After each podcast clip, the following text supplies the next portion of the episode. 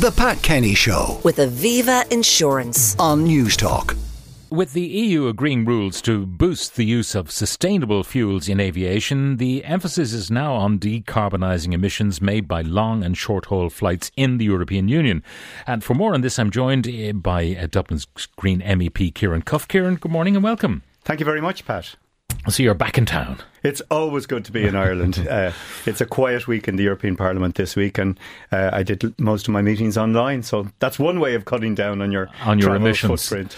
And now, talk to me about sustainable aviation fuels. Uh, I mean, we're not talking about one single recipe, are we? No, there's no silver bullet when it comes to aviation, but we do know that aviation is a big um, challenge when it comes to climate change. On the face of it, in both the EU and globally, aviation is about 2 to 3% of the emissions.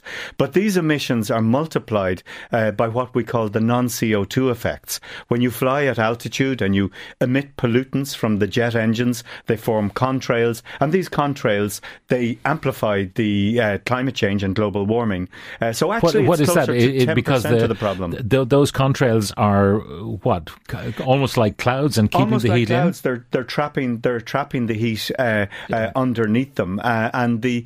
But the, they tend to be quite sparse in the in the sky. But actually, uh, uh, if you look at some of the main travel routes, uh, the contrails add up to become almost continuous cloud cover, uh, and there's a real challenge there. And this comes from some of the additives that we put into the fuel, the the aromatics, uh, a, bit like the way we used to put lead in petrol. Mm-hmm. It helps the engine, but it doesn't help the planet or help people's health. So, what is uh, the proposal from the EU? What are the alternatives? So, uh, what we're proposing at a European Union level is to move towards uh, what we call sustainable aviation fuels. These uh, are about 80% less uh, uh, emissions compared to conventional fuels. And we can make them in pretty much two different ways. One way is using biofuels. Uh, and obviously, biofuels are part of the answer in the short term, but we've had our problems with the first generation uh, biofuels, and we're making sure that we exclude food and feed crops uh, from the biofuels that we'll put into uh, aeroplanes. So what it will be will be the waste uh, uh, from the food industry, the fats, the oils, the greases, uh, but we're already a little bit nervous about that because there's always the danger that virgin palm oil is relabeled and finds its way into these fuels. But I would be more um, enthusiastic about what we call synthetic aviation fuels. And these fuels are made uh, with green hydrogen, which I think we've huge potential to manufacture in Ireland with our offshore energy. If uh, we have surplus electricity, then we can break down water into Yeah. hydrogen and, And oxygen. So you get your green hydrogen, and then you mix that up with carbon dioxide that we manufacture using uh, direct air capture, again using electricity and hopefully green electricity. So you're taking carbon out of the air in the form of carbon dioxide and allying it with uh, the hydrogen, and you pr- produce mix a hydrocarbon fuel. You do, uh, which, which you're effectively recycling. And it's essentially the same properties as Jet A1, the kerosene that we put into fuels. So it's what we call a drop in fuel. You can put it in the same tank. And our targets are this is the bad news. The targets are 2% for 2025, 6% for 2030, rising up to 20% by 2035, and eventually 70% by 2050. That's the numbers. But you can see it's a slow ramp up. Uh, Sure. And How expensive are these uh, to produce? I mean, we're not still producing uh, a, a regular excess of uh, green energy, wind energy. We will be, and uh, we were talking yesterday to uh, the energy cloud people about uh, the excess we have overnight sometimes when the wind is blowing and we don't use all the wind power. Uh, eventually, when we've all the offshore Atlantic wind blowing and providing us with power, we will have that excess. But still, Absolutely. I mean, the Energy Cloud um, uh, crew, they're an amazing bunch and it's a fantastic idea of using the surplus energy. But these But what's the cost? initially be more expensive than conventional jet fuel, perhaps two or three times the cost.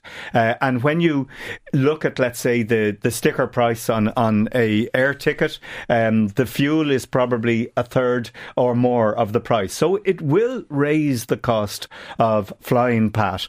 But uh, initially it'll be almost unnoticeable because the percentage is only two percent is not going to impact on your ticket too much. Exactly. And I think as, as we ramp up production, the costs will fall quite dramatically. So everybody's talking about the production of green hydrogen and, and, uh, and SAFs.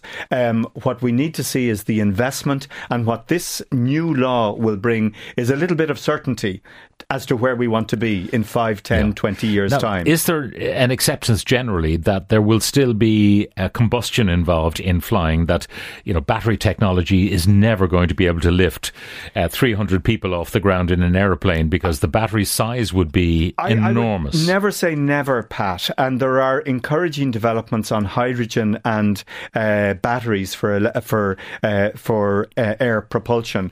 But certainly with hydrogen. At the moment, you'd have to take up half the space in the airplane to provide the storage, uh, and we all know about the Hindenburg. So I'm Yeah. slightly wary of that. also, the pressure at which that hydrogen has to be stored, like 120 bar or something like that, requires a ma- you know So really tanks- sophisticated tanks and Uh, and the weight of the tanks themselves is, is quite significant. I mean, I've seen HGVs that run on hydrogen. Again, a lot of tanks, five or six tanks stacked behind the cab.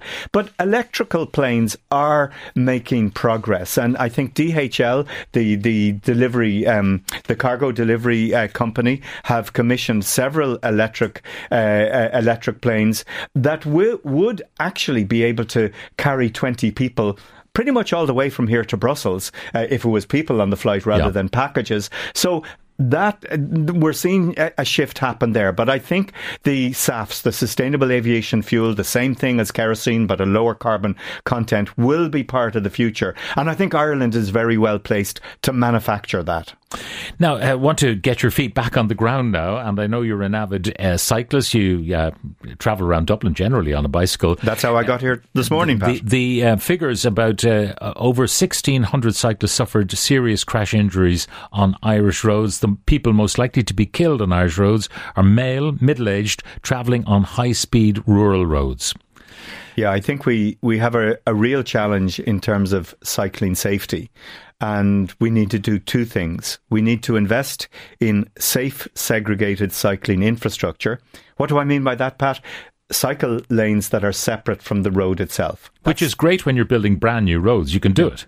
Uh, absolutely, but I think we, we we need to work in rural Ireland with local authorities and ensure that we build these safe cycle paths there as well. The NTA is doing this with some of the old national roads that have been bypassed with motorways. So there is potential on some of the old national routes to do this, but we need to take a lesson from uh, from the Dutch uh, and provide these uh, cycle lanes by using land beside the roadway, uh, and this gets you away from the noise, the pollution, But it is and the compulsory purchase and so on that it might be required to buy this land from farmers. I mean, I've been on roads. Uh, I'm trying to think where uh, I, I was. I think it was in France, and literally parallel to the main road that I was in a, a coach on, uh, I could see a small road for cyclists. and it's a wonderful experience. And look, I, I guess we've we've been uh, purchasing lands for motorways for over for generations at this stage. Uh, I think we need to do it for what I call active travel, walking and cycling, uh, because I think the the one of the great ways of tackling our greenhouse gas emissions from transport is to make it easier and safer to cycle. But the second thing that we need to do, Pat, is look again at our speed limits, uh, because quite often in both rural and urban Ireland we have speed limits that are set far too high. You see an 80 Sure. kilometre speed limit sign with grass growing in the middle of the road.